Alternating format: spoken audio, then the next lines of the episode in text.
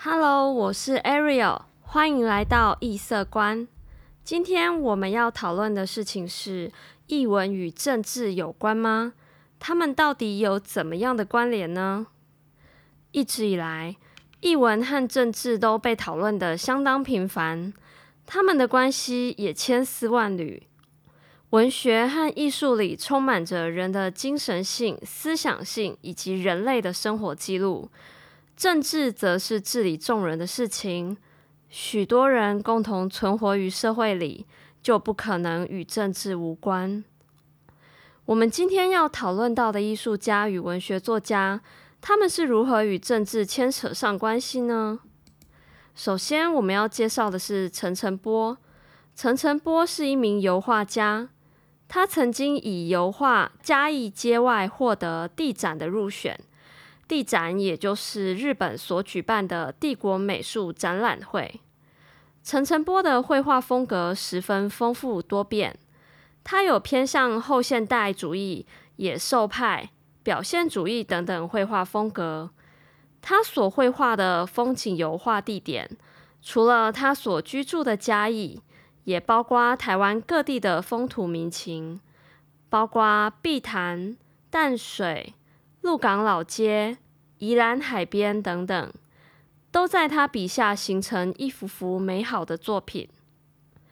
除了风景画，陈澄波也擅长画人物画，其中一幅一幅人物画《我的家庭》是再普遍不过的一个题材。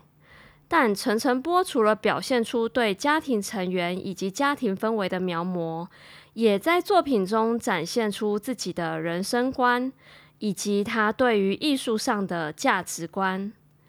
在我的家庭中有一张桌子，陈晨波在桌上放了一本书籍《普罗绘画论》。普罗绘画论里讨论的是为什么绘画和艺术要以社会大众为主要对象和最终目的，以及如何让绘画与艺术尽可能推广至社会大众等等议题。从陈澄波在画作的桌上呈现这本书籍，甚至写出书名，我们可以得知陈澄波对于社会大众的热切重视。以及他认为绘画与艺术不能只是孤芳自赏，必须走进人群。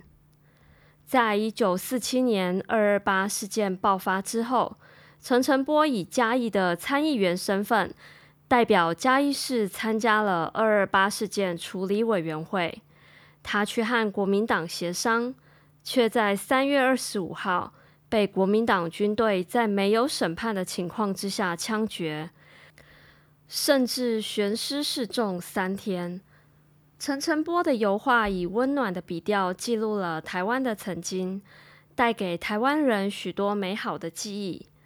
陈澄波面对艺术时，认为要走进社会大众，而他在人生的选择上也面对人群，走在时代的前线。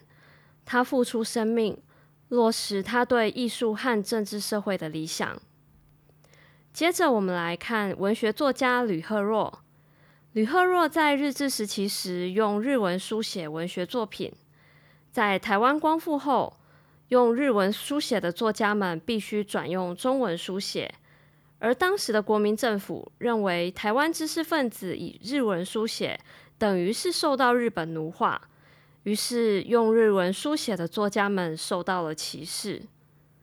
但是，台籍的知识分子们反驳自己受到奴化，因为台湾的文学作家们在日治时期时是运用日文书写来进行对日本的反抗，表达对日本的不满，强调台湾人民生活和文化的主体。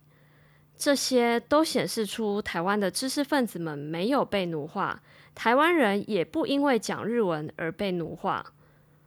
当时的国民政府除了在政治经济上的垄断，对于台籍的知识分子更加重了文化上的霸权，语言使用的问题也延伸到文化认同、身份认同等等问题。其中，吕赫若就是一个代表例子。吕赫若曾经用日文书写《牛车》这部文学作品。牛车的男主角以驾驶牛车为业，由于新式的汽车出现，导致他的生意下滑。除了工业化社会抛弃了他与他的牛车，他的老婆也在肉体上背叛他。这些过程写出了小人物的心酸。战后，即使吕赫若的中文十分生涩，他仍然开始用中文练习写作。吕赫若在二二八前后发表了《冬夜》这部文学作品，里面的内容描述女主角前后有两任丈夫，她的第一任丈夫为日本人，第二任丈夫则为跟随国民政府来台的中国人。女主角在两任婚姻里都十分不幸福，她不断被剥夺着。在《冬夜》这部作品里。台湾仿佛就是那位女主角。台湾在吕赫若的作品里被阴性化。二二八事件后，吕赫若参加地下组织进行反抗，在一次武装事件中，吕赫若死于山里。当时是一九五一年的戒严时期。吕赫若以书写进行反抗，反复的辩证属于自己的身份认同。吕赫若留给台湾的不仅仅是文学作品，更多的是他的精神样貌。除了陈澄波和吕赫若之外，吴浊流也用他的文学作品来进行生命与政治的辩论。吴浊流的文学作品《亚细亚的孤儿》，呈现当时台湾人在身份认同上的彷徨与无助。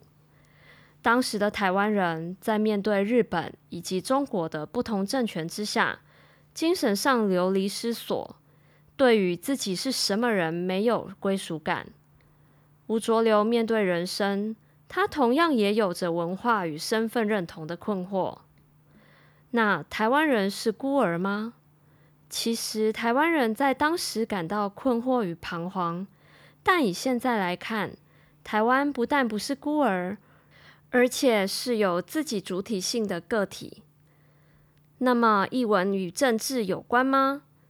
其实，文学作家、艺术家在进行创作的时候，对生命和社会都会有所醒思。